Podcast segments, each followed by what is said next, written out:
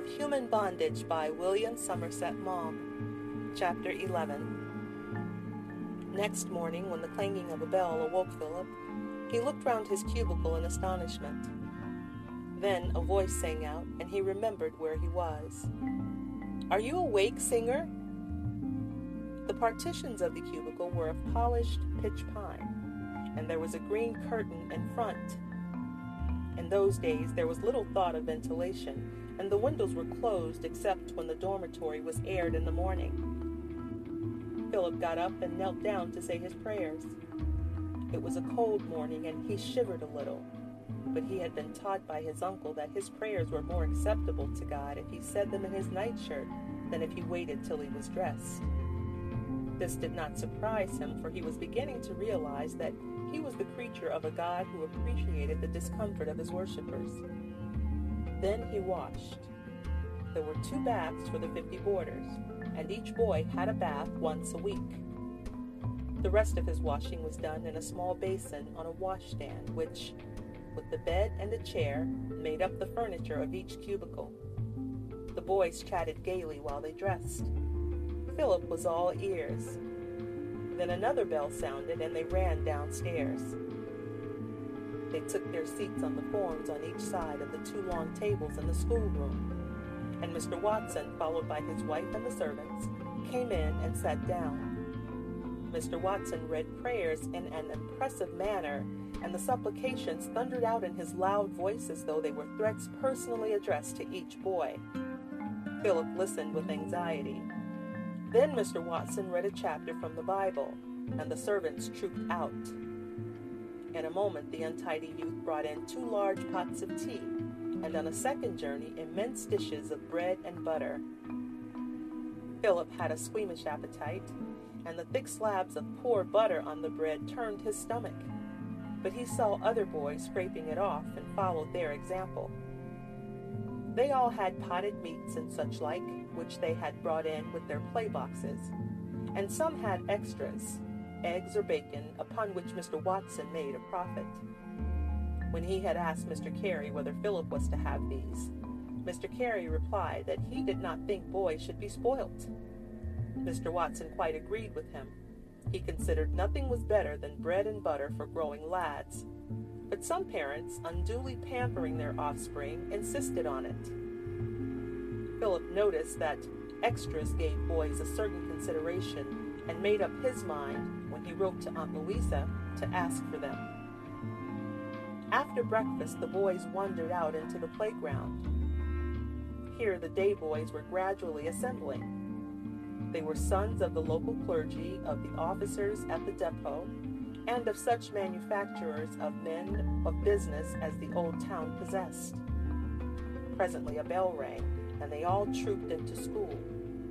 This consisted of a large, long room at opposite ends of which two undermasters conducted the second and third forms, and of a smaller one leading out of it, used by Mr. Watson, who taught the first form. To attach the preparatory to the senior school, these three classes were known officially on speech days and in reports as upper, middle, and lower second. Philip was put in the last. The master, a red faced man with a pleasant voice, was called Rice. He had a jolly manner with boys, and the time passed quickly. Philip was surprised when it was a quarter to eleven and they were let out for ten minutes' rest. The whole school rushed noisily into the playground. The new boys were told to go into the middle, while the others stationed themselves along opposite walls. They began to play pig in the middle, the old boys ran from wall to wall, while the new boys tried to catch them. When one was seized and the mystic word said, One, two, three, and a pig for me, he became a prisoner, and turning sides, helped to catch those who were still free. Philip saw a boy running past and tried to catch him, but his limp gave him no chance, and the runners, taking their opportunity, made straight for the ground he covered. Then one of them had the brilliant idea of imitating Philip's clumsy run. Other boys saw it and began to laugh. Then they all copied the first, and they ran round Philip, limping grotesquely, screaming in their treble voices with shrill laughter. They lost their heads with the delight of their new amusement and choked with helpless merriment. One of them tripped Philip and he fell, heavily as he always fell, and cut his knee. They laughed all the louder when he got up. A boy pushed him from behind, and he would have fallen again if another had not caught him. The game was forgotten in the entertainment of Philip's deformity. One of them invented an odd rolling limp that struck the rest as supremely ridiculous, and several of the boys lay down on the ground and rolled about in laughter. Philip was completely scared. He could not make out why they were laughing at him. His heart beat so that he could hardly breathe, and he was more frightened than he had ever been in his life.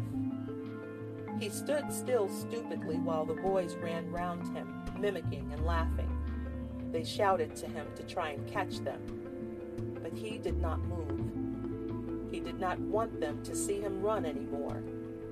He was using all his strength to prevent himself from crying. Suddenly the bell rang and they all trooped back to school. Philip's knee was bleeding and he was dusty and disheveled. For some minutes, Mr. Rice could not control his form. They were excited still by the strange novelty, and Philip saw one or two of them furtively looking down at his feet. He tucked them under the bench.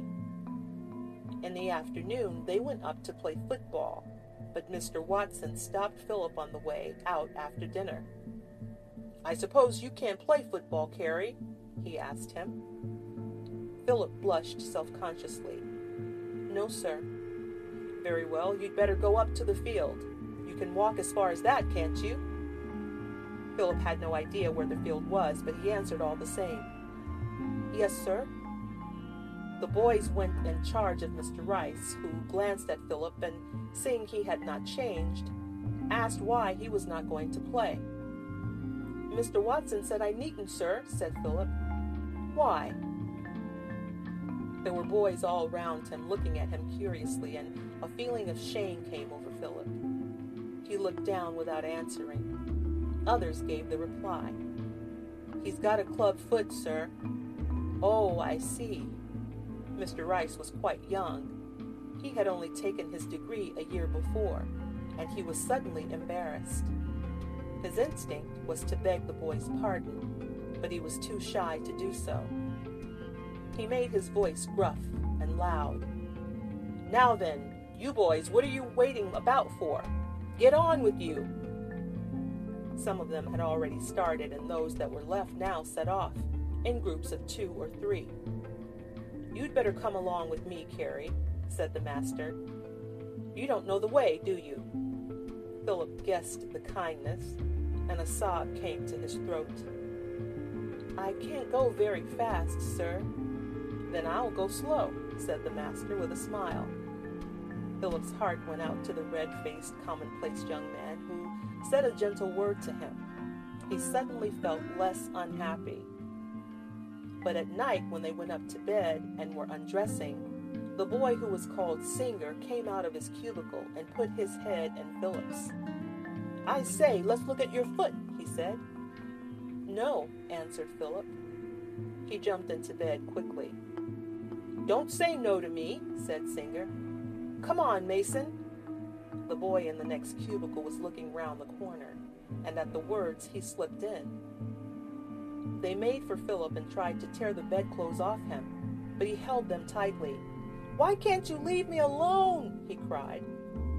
Singer seized a brush and with the back of it beat Philip's hands clenched on the blanket. Philip cried out, Why don't you show us your foot quietly? I won't! In desperation, Philip clenched his fist and hit the boy who tormented him. But he was at a disadvantage, and the boy seized his arm. He began to turn it. Oh, don't, don't, said Philip. You'll break my arm. Stop still, then, and put out your foot. Philip gave a sob and a gasp. The boy gave the arm another wrench. The pain was unendurable.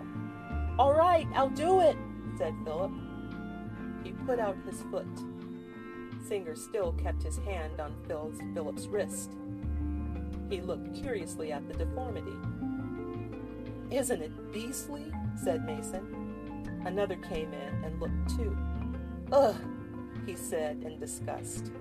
My word, it is rum, said Singer, making a face. Is it hard?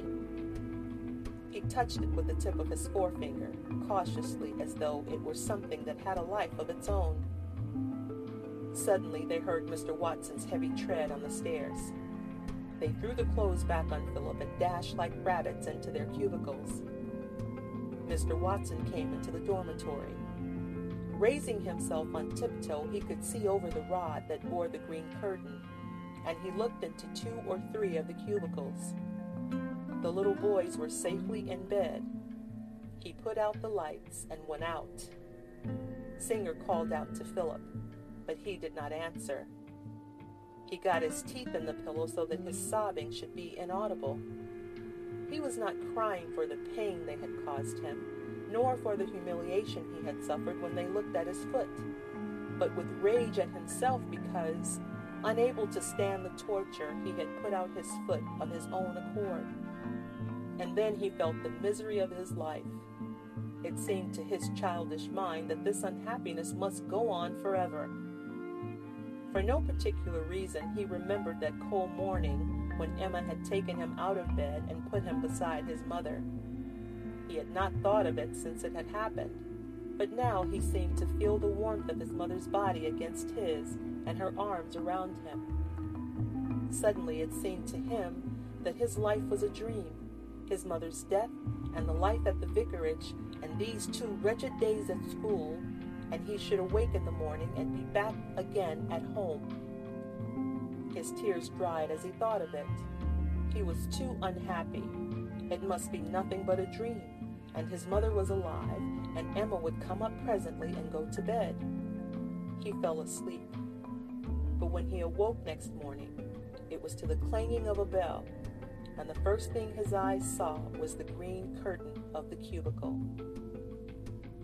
End of chapter 11.